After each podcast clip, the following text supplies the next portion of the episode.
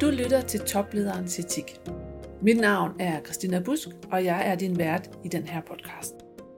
I Danmark har vi generelt set et meget positivt syn på toplederes etik. Faktisk så er det ofte kun noget, vi snakker om, når de etiske forventninger helt åbenlyst bliver skuffet, så forsiderne de ruller. Men etik er jo en del af hverdagen for alle topledere. Hver dag så står de med beslutninger, der har etisk betydning både på den korte bane og på den lange bane. Mange topledere har allerede stor erfaring med at håndtere etiske problemstillinger og beslutninger. Og det er de erfaringer, jeg har sat mig for at få frem i lyset. Derfor så tager jeg ud og møder en række topledere og har samtaler med dem om deres erfaringer med topledelse og etik. Det kan være, at du selv er leder. Det kan være, at du er bestyrelsesmedlem. Måske er du bare virkelig nysgerrig på, hvad topledere har at sige om etik.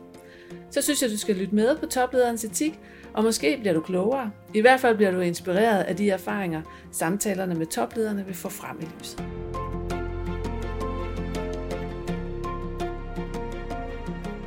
I det her afsnit af Toplederens Etik har jeg en samtale med Nina Schmidt. Nina er professor i nationaløkonomi. Hun har været økonomisk vismand. Hun har været formand for forskellige kommissioner gennem tiden, og i dag er hun bestyrelsesformand i Forenet Kredit og så blev hun kåret til årets bestyrelsesformand i 2020. Nina har gennem mange år været med til at sætte dagsordenen. Hun tager aktiv del i at forme samfundet gennem kommissionsarbejdet. Hun sætter baren højt for den etiske standard i bestyrelsesarbejdet, og også i hendes forskning tager hun fat i nogle af de etisk tunge emner. Så Nina hun står ikke tilbage for at tale rent ud af posen om etisk ømtålige emner. Jeg glæder mig til samtalen med Nina og til at høre, hvad hun har at sige om topledelse og etik.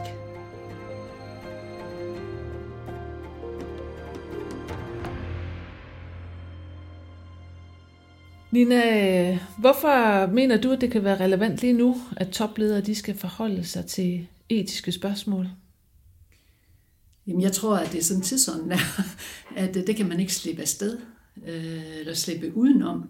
Øh, i den her scene er der sket meget i de sidste 10 år, sådan oplever jeg det i hvert fald, at, at især unge mennesker, de vil være ansat i virksomheder, som, som de synes øh, gør det rigtige, har et purpose, som man siger, og et formål. Øh, og der spiller toplederne en ret stor rolle. Øh, vi skal aflevere CSR-rapporter og den slags ting, og for 10 år siden, eller 20 år siden, eller altså de første, jeg var med til at lave, der var det måske mere sådan noget, man bare skulle have, øh, og det skulle se lidt pænt ud. Men det spiller en stigende rolle, at man faktisk opfører sig ordentligt og har en, øh, et, et ordentligt formål som virksomhed. Øh, så jeg, sådan, det, det tror jeg ikke, man slipper af med. Det er simpelthen sådan, fremtiden ser ud. Mm, så det er også et krav, der kommer fra altså fra ungdommen eller fra de nye generationer på arbejdsmarkedet? Ja, det er meget de unge, tror jeg, som, øh, som driver øh, det her. Øh, vi har fået en klimadagsorden, og, og, og det, det handler ikke om klima alene, men altså Greta Thunberg og hele den bevægelse, der kom med det, er jo sådan lidt ligesom markøren på noget af det, der sker i vores samfund. Øh, jeg oplevede det, da jeg selv sad i Carlsbergs bestyrelse Altså grundlæggende, så er det jo lidt et etisk problem at være et mm. bryggeri. Det er meget lettere at være, tror jeg, at være en rigtig god legetøjsfabrikant som Lego eller nogle andre, der laver gode ting. Øh, vi solgte øl på det russiske marked, hvor der virkelig grundlæggende var masser af problemer øh, med, med alkoholiserede mænd osv. Men Carlsberg, hvor jeg var, sad i bestyrelsen i seks år, prøvede også at så finde, hvad skal man sige, en etisk dagsorden for at være et bryggeri, øh, som jeg sådan set synes var meget vellykket, fordi øh, altså det, noget af det blev så responsible drinking, altså mm. at, at, at man jo ikke skal, skal bruge det til at, at, at blive alkoholiseret med, men at øl er et fantastisk produkt osv. Øh, og den slags processer, tror jeg, at rigtig mange virksomheder er i gang med. Det, det, øh, og det er uomgængeligt. Ja, så det er sådan set uanset hvilket produkt man har, eller hvilket formål man har som virksomhed, så, så er man i gang med også at få sat den etiske dagsorden på sit produkt. Ja. Kan man sige det? Ja, det kan man godt. Mm. Altså, det er selvfølgelig klimadagsordenen, den fylder rigtig meget, og vi har set Danish Crown, Arla og så videre, dansk landbrug i det hele taget, at have målsætninger om at være CO2-neutrale i 2050 Øh, men det er meget bredere end klimadagsordenen. Mm.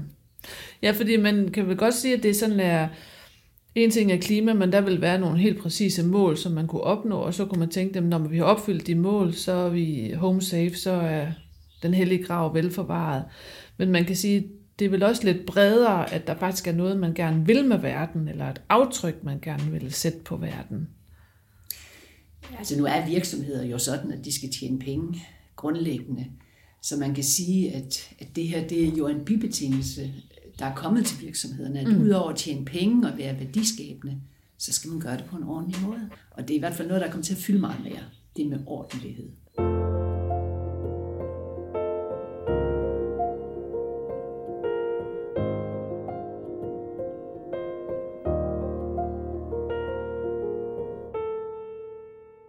Hvis du sådan skulle prøve at tænke over nogle af de etiske dagsordner gennem din karriere, hvad er det for nogen, der så træder tydeligt frem? Altså nu har jeg jo ikke været med øh, alle steder, så jeg, jeg kender nogen, jeg har været med i den finansielle sektor i en mm. lang periode, og, og, og alene at, at komme med den tilståelse i, i dag, det er jo, det er jo øh, næsten problematisk, fordi den finansielle sektor bliver set som, som øh, øh, nogen, der virkelig er nogen værre nogen. Øh, det har jeg nu lyst til at sige, at, at altså, den køber jeg ikke. Det er klart, at der er foregået nogle ting nogle steder.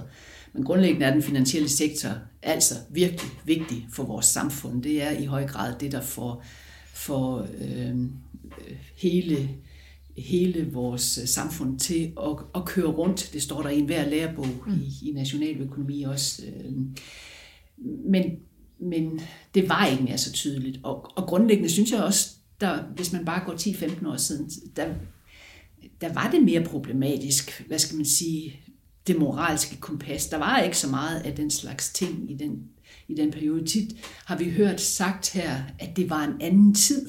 Mm. Øh, hvis I går, man går tilbage til, til der før den finansielle krise kom i 2008, og alene det afspejler jo, at der er sket noget jeg, jeg synes så, at det aldrig har været nogen god undskyldning, det der med at sige, at det var en anden tid, fordi vi har da altid skulle have orden i vores, øh, hvad skal man sige, moralske kompas. Men, men det er ligesom blevet i talesat nu, at nu skal man i hvert fald have ordentlighed og, og orden i det, men det kan tilgives, hvis man tilbage i tiden ikke helt havde det. Mm. Øh, så på den måde er der sket noget, det synes jeg er et godt, et godt eksempel på, at tiden har ændret sig. Ja, og måske også, at de moralske kompasser, de rent faktisk også ændrer sig. Det blev skrappere. Øh, altså, ja. der er en smallere sti at gå på.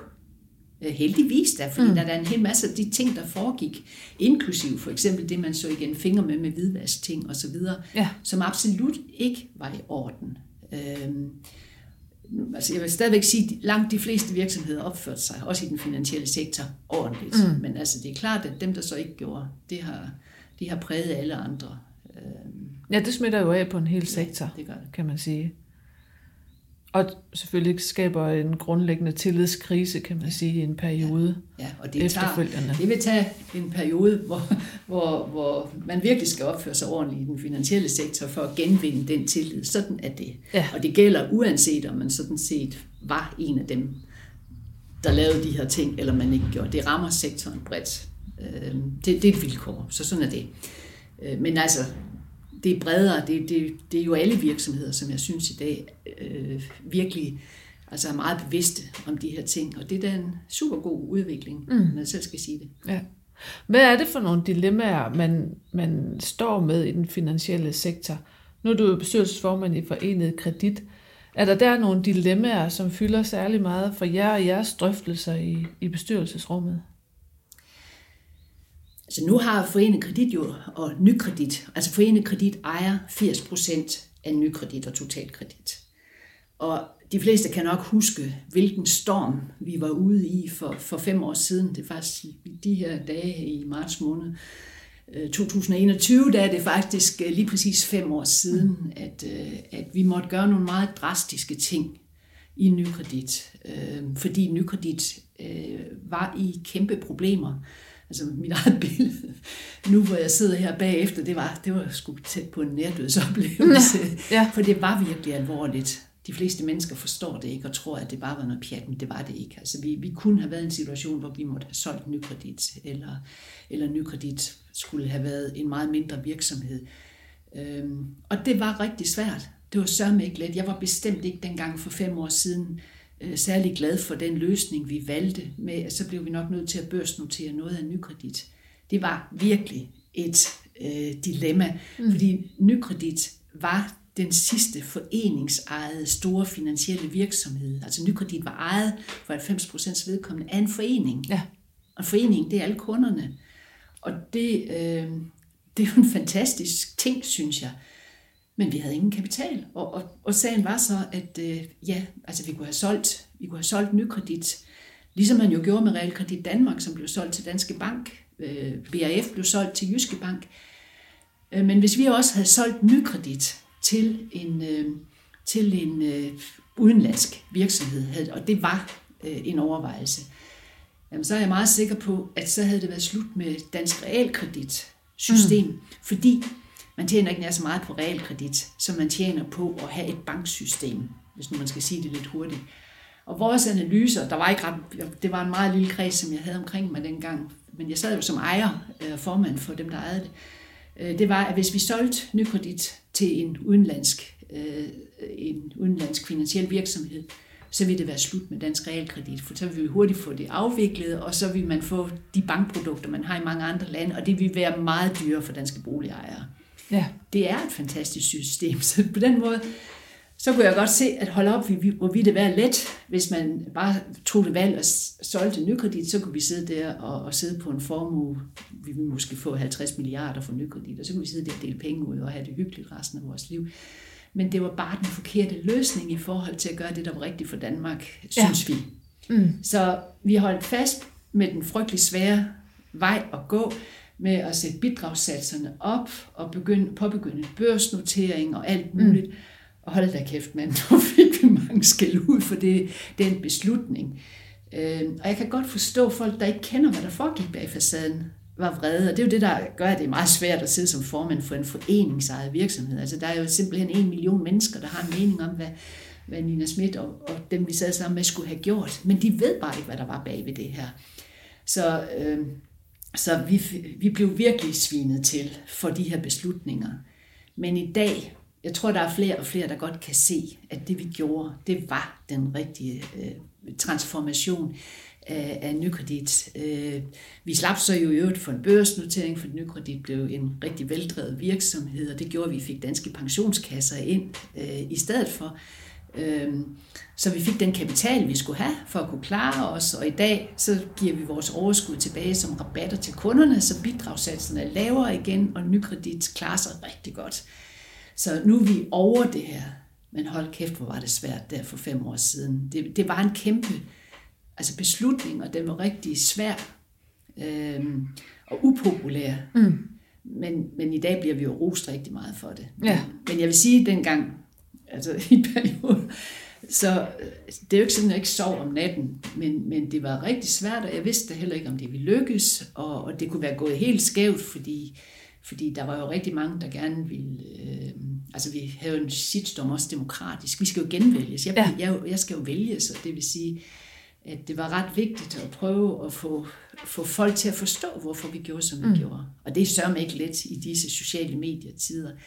Øhm, fordi, fordi de sociale medier jo bliver ekorum for, for os ting. Altså, jeg vil sige, jeg lærte først at forstå, hvad, hvad vilkårene er for at være en leder øh, på det her øh, niveau, dengang jeg så alt det, der skete. Altså, Trump han kunne blive valgt i USA på, på nogle ting, der foregik på de sociale medier. Det, det, var, det lærte mig rigtig meget, at det handler ikke nødvendigvis om at gøre de rigtige ting, eller om det faglige og savlige.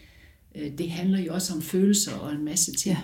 Og så er vi tilbage igen ved det der med, at det var nok også ekstra svært, fordi den finansielle sektor, man har en enorm mistro til os, der kommer fra den finansielle sektor. Så det har, det har da været, været vanskeligt. Og det jeg også kan høre, der, det er jo, at de dilemmaer, man har på det niveau, kan man sige, det er jo ikke et spørgsmål om, om vi skal have smør eller margarine på rundstykkerne, men det er jo, det er jo et spørgsmål, hvor man også faktisk tager, øh, tager samfundet i hænderne. at man er nødt til at have et samfundsperspektiv også, når man håndterer sine dilemmaer. Hvad er egentlig bedst? Du siger, så det her med, hvad er bedst for Danmark? Det er jo et meget stort spørgsmål. Altså det, det kan være, at nogle af dem, der ikke bryder sig ret meget om mig og det, vi gjorde, vil sige, at det passer simpelthen ikke. Men det var sådan, det var. Altså os, der sad i den der lille kreds i Forenet Kredits øh, top og træffede de her beslutninger, det var en analyse af, hvordan vil det her påvirke det danske samfund. Altså jeg er jo selv som professor og nationaløkonom, der sådan har været vant til de her ting. Altså det, for mig er det det, der er det vigtige. Øhm, at det, man skal gøre, det skal være godt for det danske samfund. Jeg sidder også for en virksomhed, øh, Nykredit, øh, hvor jeg sidder i bestyrelsen, og Nykredit skal selvfølgelig tjene penge, men fordi Nykredit er ejet øh, lige præcis af en forening, af kunderne, så er vores fremmeste mål også at gøre det, der er godt for øh, den danske befolkning, eller i hvert fald den million kunder, som vi har. Det er det, der er det øverste for os, fordi ellers så havde vi ikke nogen berettigelse. Vi sidder og forvalter det, som, altså hele den formue, som, som vi har investeret i nykredit, øh, der gør, at vi har et ejerskab, det er jo generationer før mig, og de nuværende generationer af boligejere og, og folk, der har taget øh, realkreditlån. Det er dem, der har skabt den værdi. Og det er det, vi ydmygt sidder og forvalter. Det var også derfor, det var så vigtigt for mig, altså, at det kunne da have været enormt sjovt og tiltrækkende at, at, at blive sådan en, der kunne sidde på en stor formue og være velgørende og den slags ting. Det er da et meget mere behageligt liv at sidde og dele penge ud og blive populær. Jeg synes bare ikke, det var det rigtige valg øh, i, forhold til, i forhold til, hvad nykredit øh, er. Øh, og, og jeg var faktisk ikke fristet af det, fordi det var det var det her med, at vi skal bevare dansk realkredit, som var så vigtigt for mig. Ja, så måske faktisk er en del af det, som du betragter som en dansk model. Det er en dansk model, mm. og vores problem er, at den aldrig rigtig blev udbredt i andre lande. Øh, der har den finansielle sektor formået at få andre systemer for boliglån, som gør, at de kan tjene meget mere, mange flere penge på boliglån, ja. end vi kan i Danmark. Men lige præcis fordi vi er, altså, fordi vi er en forening, som skal drive det med at have realkreditten, Altså fordi vi skal tjene kundernes interesser. Og det er at have den danske realkreditmodel, ja. så var det så vigtigt at have, fat i det, holde fast i det. Ja.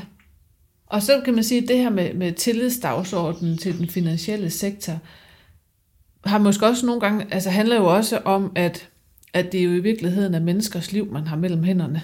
Selvom at det er penge, det drejer sig om. Men man kan sige, at man har lagt sin, øh, sin, øh, sin økonomiske liv, kan man sige, som alle jo er afhængige af for at få, få livet til at hænge sammen. Jeg tror også, det er derfor, at, at, at folk bliver så indineret, fordi det i virkeligheden påvirker deres liv. Ja, det er det selvfølgelig, og, og, og det er jo også klart, at nogle gange er det jo mennesker, der er kommet i klemme. Det er nok nogle af dem, der har været sådan allermest altså vrede på den finansielle sektor. Det er tit nogen, der selv har haft en eller anden sag hvor de har, været, øh, hvor de har haft finansielle øh, problemer. Men, men til det hører jo så også, altså tager du hvidvask sagerne, øh, hvor, altså så, så er det bestemt heller ikke kønt, det der er foregået. Hvor, hvor mit billede jo også er, at man nogle gange har lukket det ene øje eller begge øjne, ja, og så ligesom set igen fingre med noget foregik, fordi man kunne tjene penge på det, det er selvfølgelig totalt uacceptabelt. Mm. Så det er en berettiget indignation? Ja, ja Ja.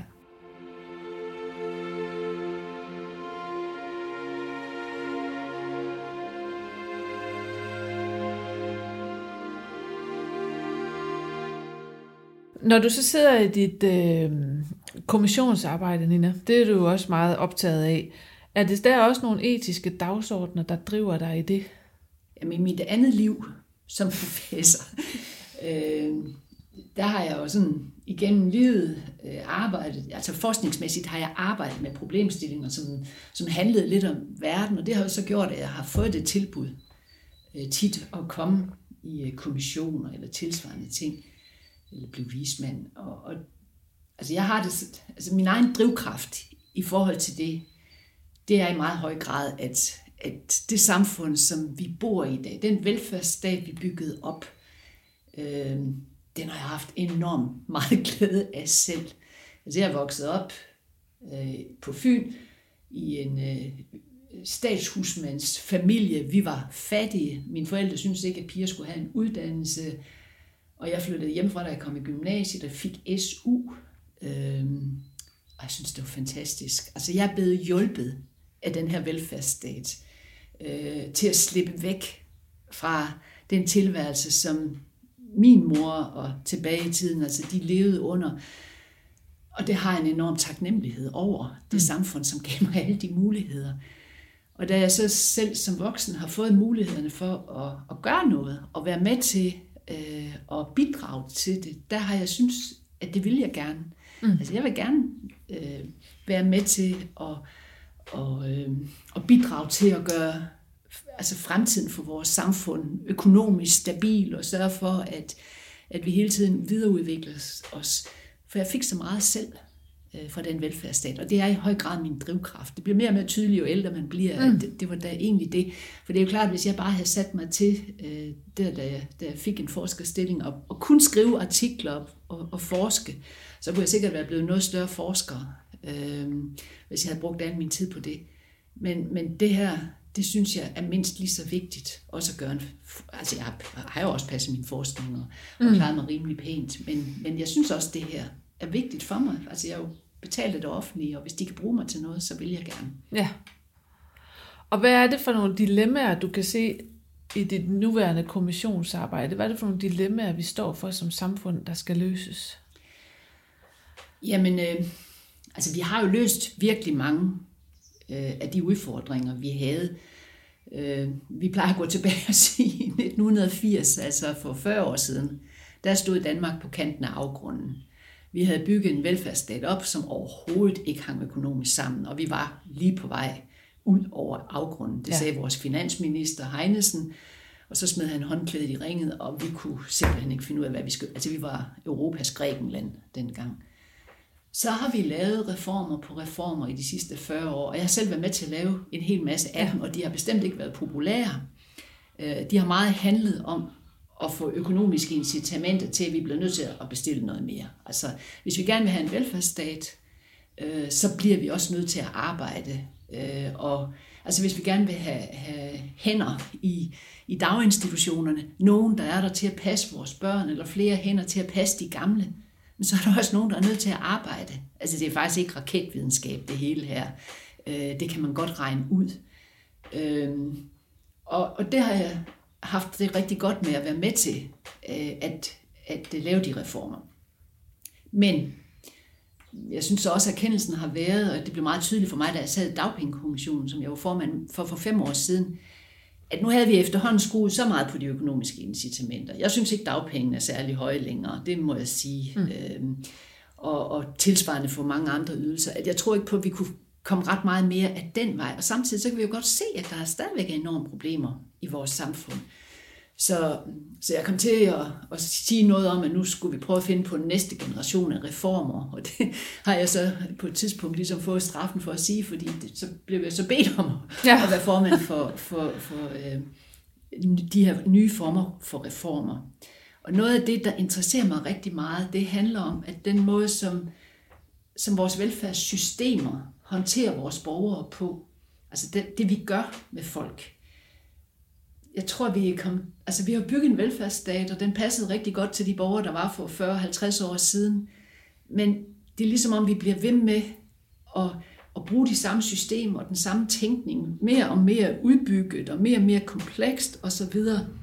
Og så er det ligesom om, at de borgere, der er der, de er i høj grad blevet anderledes. Øh, mm. Øh, fordi, altså tag for eksempel de unge mennesker. Vi har enorme problemer med 10-20 procent af de unge mennesker, som cykler rundt i uddannelsessystemer og, og ingenting, og som aldrig får en uddannelse, og som vi også kan forudse nok heller ikke får et ordentligt placering på, på arbejdsmarkedet, fordi, fordi vi taber den. Ja. Øhm, for 50 år siden, eller 40 år siden, jamen der havde de fleste unge mennesker nogle forældre, så jeg mor var måske husmor, men far han gik på arbejde, var håndværker eller ufaglært og passede sit job. Øh, vi havde ingen indvandrerbørn stort set øh, i Danmark, for det havde vi ikke for, for 40-50 år siden. I dag har vi en stor gruppe af børn, hvis forældre er kommet til Danmark, ikke forstår det danske system. Det kan enten være børn af, første generation. Vi begynder at tale om tredje generations ja. børn, som faktisk har forældre, som stadigvæk ikke rigtig forstår det danske det danske system ikke kan tale dansk osv. Hvordan skal de dog kunne forstå det danske uddannelsessystem og forstå det, hvis ikke de har nogle forældre, der også hjælper dem til at ligesom komme altså de er jo næsten overladt til sig selv, mange af dem her, vil jeg sige. Og der er det vigtigt, hvordan vi tager os af dem. Tilsvarende så har vi jo, ja, i nogle kommuner har man jo næsten øh, altså en meget stor andel af befolkningen, som, som har levet på overførsler. Mm. Og hvor børnene ikke har set, ikke vokset op med, at den almindelige måde at klare sig på, det er at komme ud og få et arbejde og den slags ting.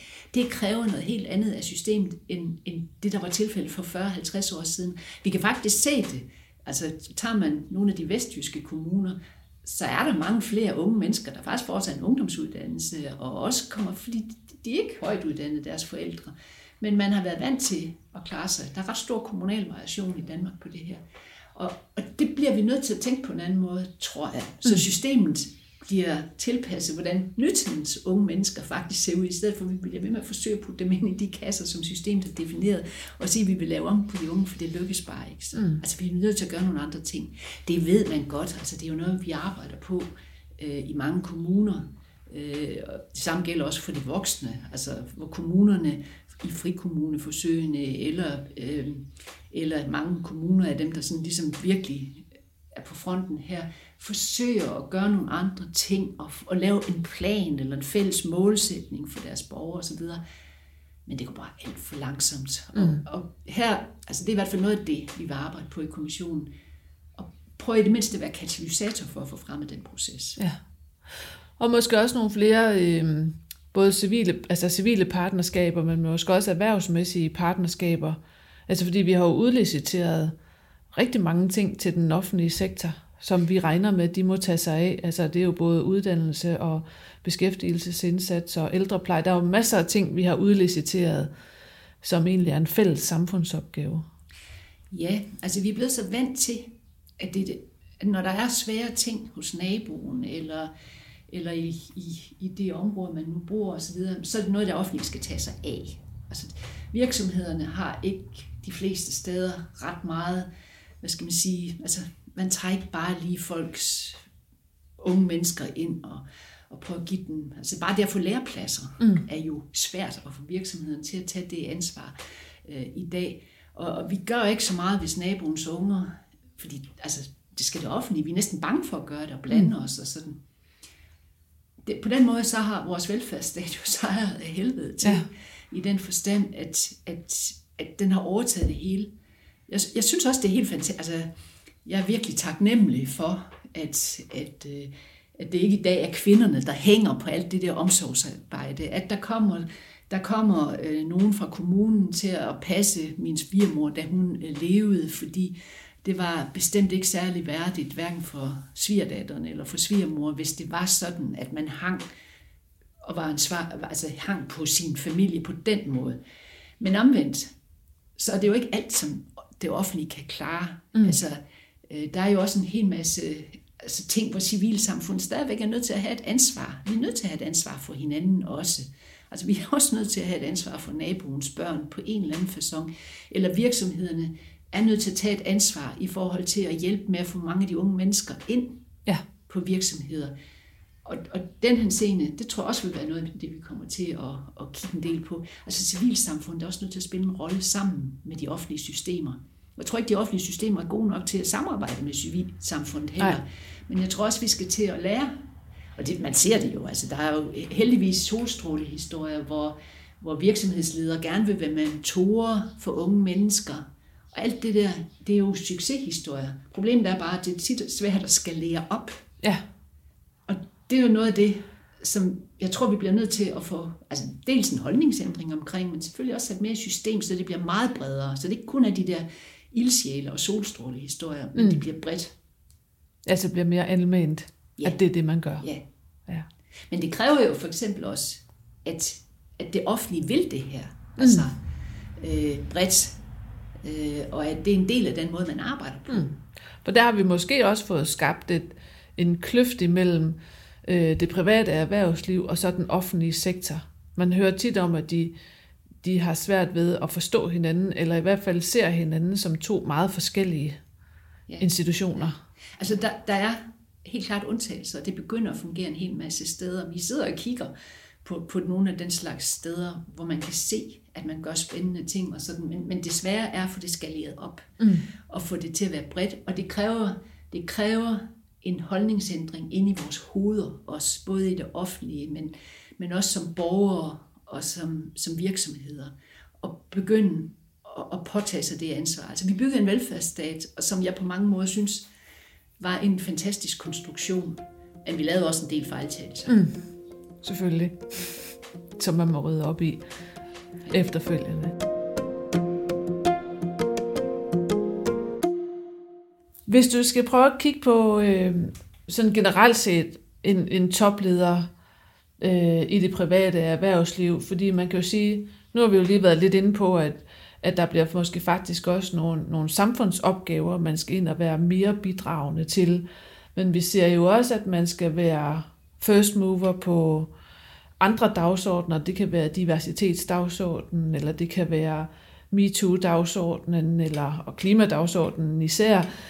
Altså måske dagsordner, der måske faktisk ligger uden for ens faglige uddannelse som topleder. Mm. Kan du sige lidt om, hvad, hvad skal man kunne som topleder i dag? Altså nu er jeg jo overhovedet ikke ekspert øh, i, i, øh, i, hvad skal man sige, topleder. Min egen baggrund er jo, øh, at at øh, jeg forsker i økonomi og nationaløkonomi, og så ved et tilfælde begyndte jeg at komme ind i bestyrelser og som offentlig repræsentant for 30 mm. år siden, og så må jeg jo ikke have været helt udulig, for så endte jeg med at få forskellige bestyrelses øh, jobs og formandskaber.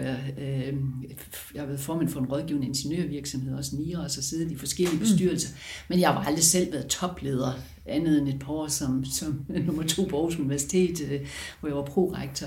Så, så jeg skal ikke kloge mig, og, og, og sandheden er også, at jeg, altså, jeg har det rigtig svært med alle de der bøger og, og management og den slags ting. Jeg kommer som regel kun 10-20 sider ind i bøgerne, fordi at, jeg synes, at, jeg synes, at øh, ja, så, så jeg vil slet ikke øh, gøre mig klog på mange af de her ting, men, men det jeg jo selv har observeret, når jeg så har siddet i bestyrelser øh, og, og kigget på dygtige topledere, så er dygtige topledere jo dem, der kan, altså dem jeg kender, som har, kan indarbejde de her ting, og kan stille sig op og have de her visioner og forstå dem. Nej, man skal jo ikke være ekspert i CO2-udledninger øh, eller i forskning omkring kvinder i topledelse, men, men som jeg selv er ekspert i. Øh, men, men man skal, man skal jo have den, øh, altså man skal have de visioner og kunne engagere sin organisation til det. Øh, det dem, mm. de topledere, der, der har øh, det, det er dem, jeg synes, der har klaret sig rigtig godt øh, blandt dem, jeg har kigget på. Og måske også øh, villigheden til at stå den distance, det er at kunne stå i dilemmaerne. Ja. Og vinden blæser. Måske stormer det endda rundt omkring en, men men man bliver stående der, hvor dilemmaerne de er sværest. Det, det handler jo i min bog, når man skal være en dygtig topleder, i meget høj grad om personlige egenskaber. Altså mm. egenskaber, som, som vedrører det der med, at, at man hviler i sig selv. Altså at man, at man har sine værdier, og sin, øh, så man ikke bliver blæst om kul ja. i de situationer. Jeg synes, det er dem, jeg har haft øh, mest respekt for, som jeg har set som topleder, det er dem, hvor man har haft den der fornemmelse. Og, og det er jo sådan noget, som, altså, som er svært. Noget af det, jeg selv har, har synes var vigtigt for mig, og noget af det, jeg virkelig har gjort mig umage med at lære mine børn, som i dag er på vej med en karriere i forskellige, øh, i forskellige virksomheder. Øh, det er det her med altid at være i en situation, hvor man ikke er afhængig af sit job. Altså at man, at man godt tør at sige fra, hvis man synes noget er helt forkert, eller mm. at, man ikke, øh, at man ikke er fuldstændig afhængig af at tjene den indkomst i morgen, som, som øh, man nu har, og som gør, at man måske går med til alt for mange ting, fordi man er skidered for, at man ikke pleaser øh, sin bestyrelsesformand eller sin leder ovenfor, eller, eller sådan nogle ting. Det, mm. altså, sådan har jeg altid selv haft det. Vi, vi, øh, vi bor her på vores gård, som ikke er særlig fin eller noget som helst. Jeg har aldrig været behøvet de penge, jeg tjente øh, som bestyrelsesmedlem overhovedet, øh, fordi, fordi det behøver jeg ikke rent økonomisk. Øh, mm. Og det har været vigtigt for mig, at jeg altid, hvis jeg synes, altså sige, så, altså, så behøver jeg ikke at gøre det. Altså for eksempel, da jeg kom til at, da jeg kom til at stå i spidsen for hele den der transition med forenet kredit og nykredit, så var det jo ikke, øh, jeg havde, en, jeg havde altså, da jeg siger ja, der var det ikke, øh, der var det ikke for at blive formand eller noget som helst for forenet kredit, men jeg havde siddet der i mange år, og så kunne jeg godt se, at der var nogle udfordringer, som, som skulle løses, og, og at jeg måske var den bedste til det. Og så måtte jeg jo få skidt på, altså hvis jeg var blevet, hvis der havde været nogle andre, hvis jeg var blevet fyret og så videre, så kunne jeg sagtens selv personligt leve med det, fordi det var ikke, det var ikke derfor. Jeg behøvede ikke pengene. Nej. Og, og det har været vigtigt for mig altid i det, jeg har gjort. Og det er meget vigtigt for mig at give videre til mine egne børn. Og jeg synes, når jeg har set erhvervsledere, så er det lige præcis dem, som har altså, den evne, at, at de, øh, de ved, hvor de står, og de hviler i sig selv, og de tør at tage også de svære beslutninger, selvom de måske ikke helt ved, ved hvad udfaldet så bliver, hvis ja. de bare selv synes, de gør det rigtigt. Måske bliver de fyret. Ja. Måske bliver det nødt til selv at Ja. gå. Ja. ja. Så der er noget omkring det der med, at man har sin frihed. Ja. Så man har frihed til at kunne stå ved både sin egen integritet, men også at have sin autonomi eller sin selvbestemmelse i at kunne sige, det er det her, jeg mener er den rigtige beslutning. Og så stå, stå på mål for den. Ja. Men det kræver selvfølgelig, at man har en, en frihed bagud til, så man ikke skal gå fra hus og hjem. Ja, og derfor, altså, jeg har ondt af dem, som måske altså, virkelig køber sig meget dyrt og kommer til at sidde i det, og virkelig kommer til at hænge fast i trædemøllen, og ikke, mm. altså, ikke kan tage det valg. Altså alene den viden med sig selv, jeg kan godt stoppe i morgen, hvis ikke jeg vil det her. Det har altid været en rigtig vigtig ting for mig. Ja. Fordi så kan man ligesom klare meget mere, hvis man bare ved, at man ikke er nødt til at gøre det. Ja.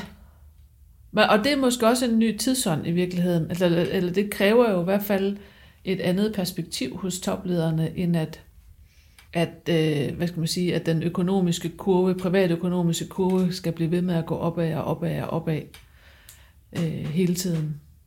Jeg, jeg ved ikke, om det er en ny trend eller noget som helst. Det aner jeg ikke, fordi Nej. det, det, det tør jeg ikke at sige. Altså for mit vedkommende, så har det bare været vigtigt for mig i mit liv, at, at, øh, at jeg havde de frihedsgrader.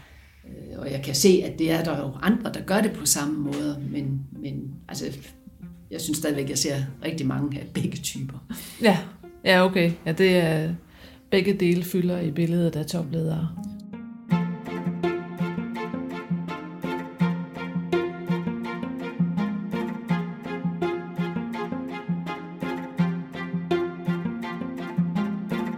Hvis nu øh, vi lige kommer tilbage til det med, med kvinder og topledelse, for det ved jeg jo, du ved en lille smule om, hvis man skal sige det på den ydmyge måde. Øh, hvad er det så, der gør, at, at vi stadigvæk i en dansk kontekst har svært ved at, øh, at få rekrutteret de kvindelige topledere? Er det, fordi de ikke er der, eller er de ikke dygtige nok? Der er mange diskussioner derude. Ja, jeg tror, der er ikke én forklaring på de her ting, og det er mit forskningsområde, jeg har været de sidste mange år. Øhm, der er ikke én forklaring, men fordi det er både det er både, at vi ikke er gode nok til at se det kvindelige talent. Øhm, I den henseende er Danmark altså lidt et uland, fordi vi er sådan meget liberale som land i forhold til øh, at, at øh, sige, at folk skal selv bestemme. Samtidig så har vi jo så har vi haft en velfærdsstat, som er blevet utrolig udbygget, og hvor vi har lavet virkelig, virkelig mange ordninger for familierne, som desværre er nogle kvinderne tager. Og det har været med til ligesom at forstærke, tror jeg, øh, godt man kan sige, øh, og det er også dokumenteret i forskningen, øh, mere eller mindre i hvert fald, at, at vi ligesom har nogle kønsstereotyper om, hvordan mænd og kvinder er, og kvinder det er sådan nogen, der går på barsel, og så får, vi får mange børn i Danmark, heldigvis da, men, men også højt uddannede, og de får nogle to-tre børn, og så er de væk i lang tid, og bagefter så vil kvinder ikke arbejde særlig meget, for de skal hente børn tidligt i daginstitutioner, mm. og det er kvinderne, der gør det. Og sådan. Og kvind, problemet er, at kvinderne bekræfter jo sådan set de her kønsstereotyper, for det er det, vi gør.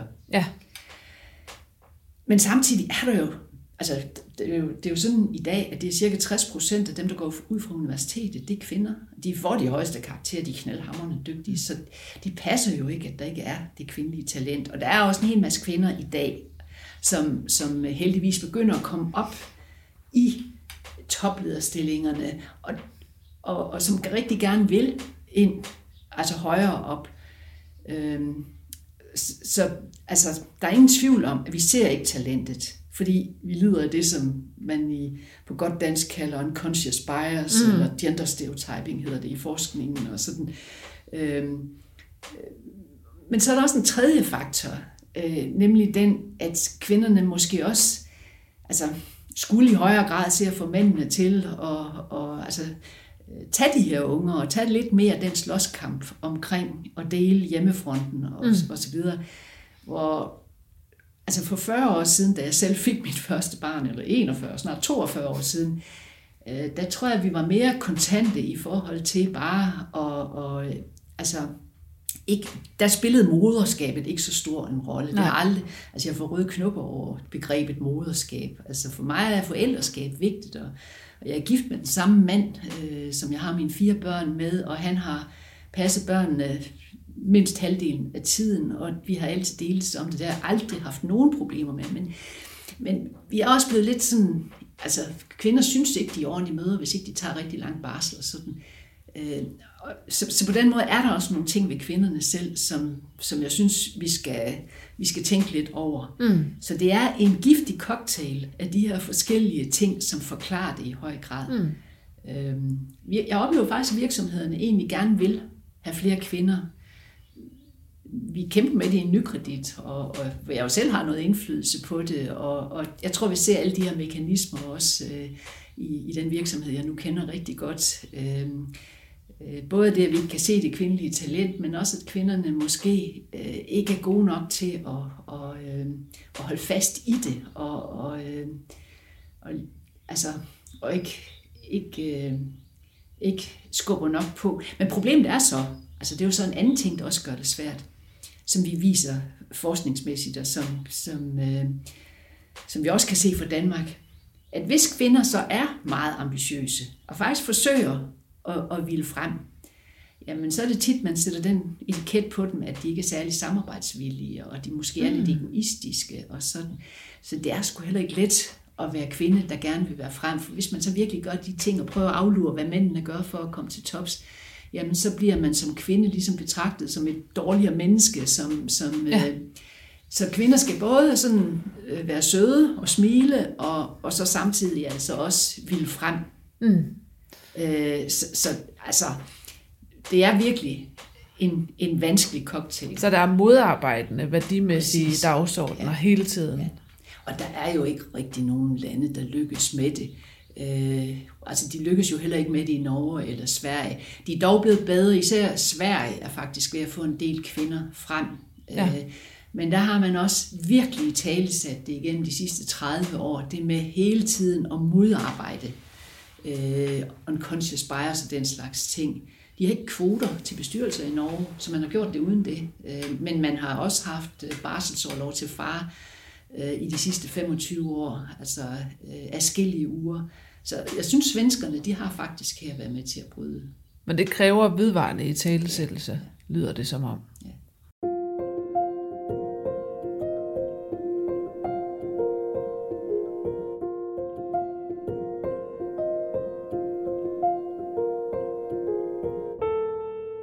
Og øh, Nina, her til sidst lige tilbage til dig og, øh, og den karriere, som jo i virkeligheden er, er øh, mangesidet for dit vedkommende. Men er der, er der øh, nogle dilemmaer? Nu har du været inde på det omkring øh, dilemmaet omkring med, med forenet kredit tilbage til, til den periode. Men er der nogle dilemmaer, der ellers står sådan særligt tydelige i, i erindringen? Man kan jo sige, at, at nogle af alle de reformer, som jeg selv har været med til at foreslå, øh, og måske kommer med til at foreslå, altså ting, hvor, hvor man øh, øh, foreslår, øh, hvad skal man sige, og, og, øh, at gøre onde ting ved borgerne, som for eksempel øh, at sætte øh, pensionsalderen op, Mm. Øh, eller i, i den periode, hvor jeg var med til at forkorte dagpengeperioden, eller foreslå altså at gøre det, det er jo dilemmaer, hvor jeg sagtens har kunne forstå, at folk er kommet i klemmer, hvor jeg tit har fået rigtig mange skæld ud, altså og også fået masser af personlige breve og, og sådan om at være skrækkelig menneske. Men, men hvor der jo er ting, hvor, hvor vi har gjort upopulære ting af hensyn til, hvad skal man sige, det overordnede samfundsmæssige mål. Så der har jeg jo tit prøvet selvfølgelig nogle dilemmaer, og det er jo også klart, at nogle gange i de, altså for eksempel efterlønnen som et eksempel, mm jeg kan da sagtens forstå, at nogle mennesker var rigtig glade for efterlønnen og også havde brug for den. Øhm, og, og problemet er jo så nogle gange, når man som, som forsker så foreslår nogle ting, jamen så er det jo ikke altid politikerne, så følger alle de ting, man foreslår. Og derfor kan jeg jo godt forstå, at man nogle gange er kommet i klemme i forhold til nogle af de ting, vi har foreslået. Så det har selvfølgelig nogle gange altså været et, et, et dilemma. Øhm, jeg har også selv siddet med dilemmaer i forhold til at arbejde så meget. Jeg har arbejdet rigtig meget mm. øh, hele mit liv, og da børnene var små, jeg blev vismand, da min yngste søn han var to måneder gammel. Mm. Øhm, og jeg tog til København, og min mand passede dem. Jeg ammede da, når jeg kunne. Og sådan, men, men øh, det var klart, at holde da op, hvor fik jeg mange. Jeg fik faktisk mange breve fra vrede husmødre, ja. som uh, skrev til mig, at mine børn måtte have et forfærdeligt liv, øh, og, og fordi jeg arbejdede så meget.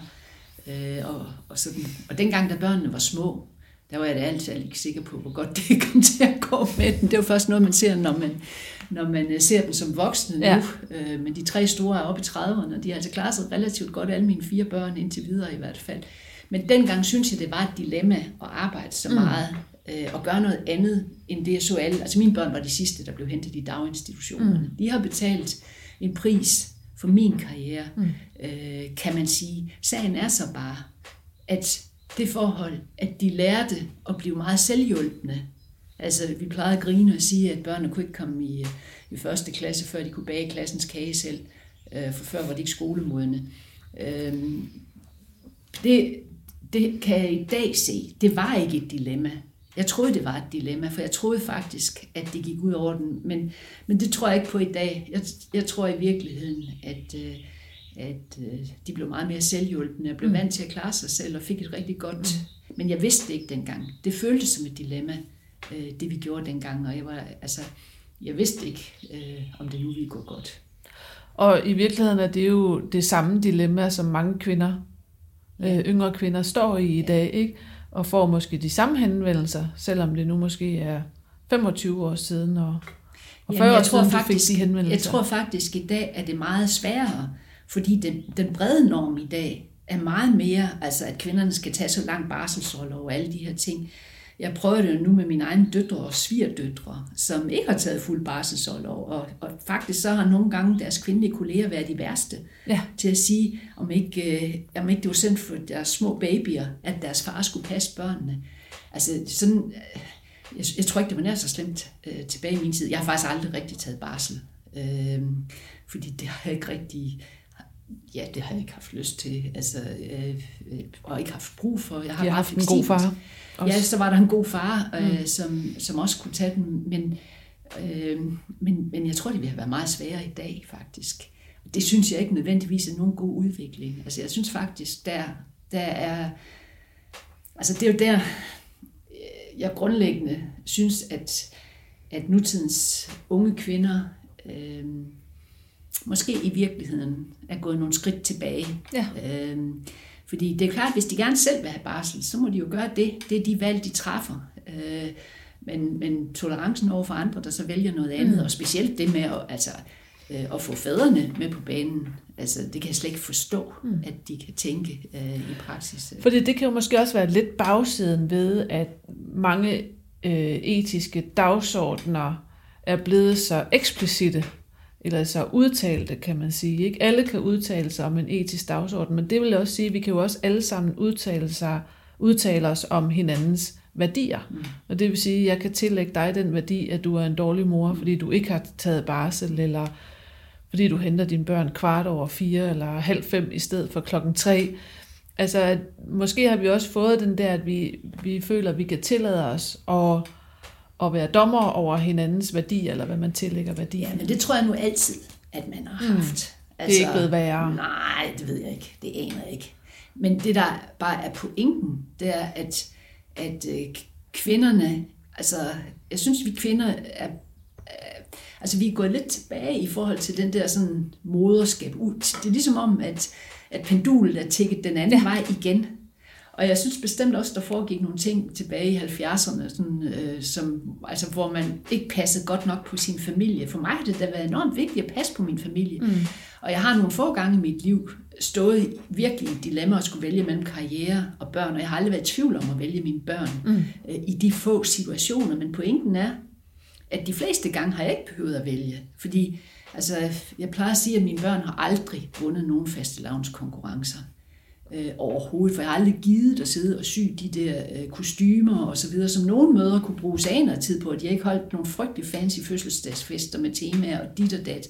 Men det er sgu da også totalt ligegyldigt. Øh, øh, meget af det gør man jo bare for mødernes egen skyld. Øh, tit er det jo ikke børnene, der ønsker de der. Altså vi, vi har opfundet, vi kvinder, de, synes jeg, en masse konkurrencer at deltage ja. i her i tilværelsen, som er fuldstændig ligegyldige hvis nu vi virkelig prøver at kigge på det.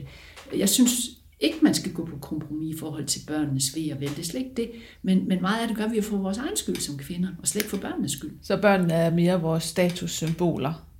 Den måde, altså, ja, altså, altså vi udstiller det er blevet meget mere. værre, den slags ting ja. der. Altså når jeg sagde det der med børn, mine unger, der måtte bage klassens kage, så var det pulverkager. Men vi kunne jo alskens trick for at få det til at se hjemmelavet ud, og vi var sgu da ligeglade. Altså ja. hvis, det bare, hvis der bare var slik nok på det eller noget andet, så var det jo lige så populært. Øh, men, men på den henseende, der, altså der synes jeg, at kvinder er blevet sådan, altså mange kvinder øh, pålægger sig selv nogle byrder, og et å, som de skulle se at komme af med. Ja, som faktisk gør det svært også at skabe en karriere ved siden af. Ja. Hvis man også skal vinde Og som også er med til at holde andre kvinder nede. Festen. Altså, hvis ja. ikke de bare er ligeglade. Og det, det synes jeg er lidt ærgerligt. Ja, bestemt. I forhold til alt det, som nogen før også har kæmpet for. Ja, og de muligheder, som, som kvinderne har. For som sagt, altså... Ja, man har aldrig haft flere muligheder nej, nu, vel? Og jeg altså... oplever det jo rigtig meget, fordi jeg har jo inde på universitetet, jeg vejleder rigtig mange sindssygt dygtige piger, og de er virkelig dygtige, øh, de piger. Jeg har faktisk også et fag, som handler om det her med kvinder og topledelse og alle de der ting. Og det, der så sker for de piger, det er, når de starter på mit fag, så tror de, at verden står fuldstændig åben over for dem. Og bagefter, når, når, når, når de har haft mit halve år, og mange af dem skriver også opgaver ved mig, så kommer de, hold da op, hvor var de glade for, at de lærte nogle af de her ting øh, omkring altså de valg, man skal træffe, og sådan. Øh, og jeg bruger selvfølgelig økonomisk teori og alle de her ting, men, men, men jeg tror, jeg åbner deres øjne for nogle af, af, af deres valg, og det er jeg rigtig glad for. Men de fleste, der er rigtig mange kvinder, synes jeg, som, som kommer til at træffe nogle meget kortsigtede valg, og det er bare ærgerligt. Det er ærgerligt.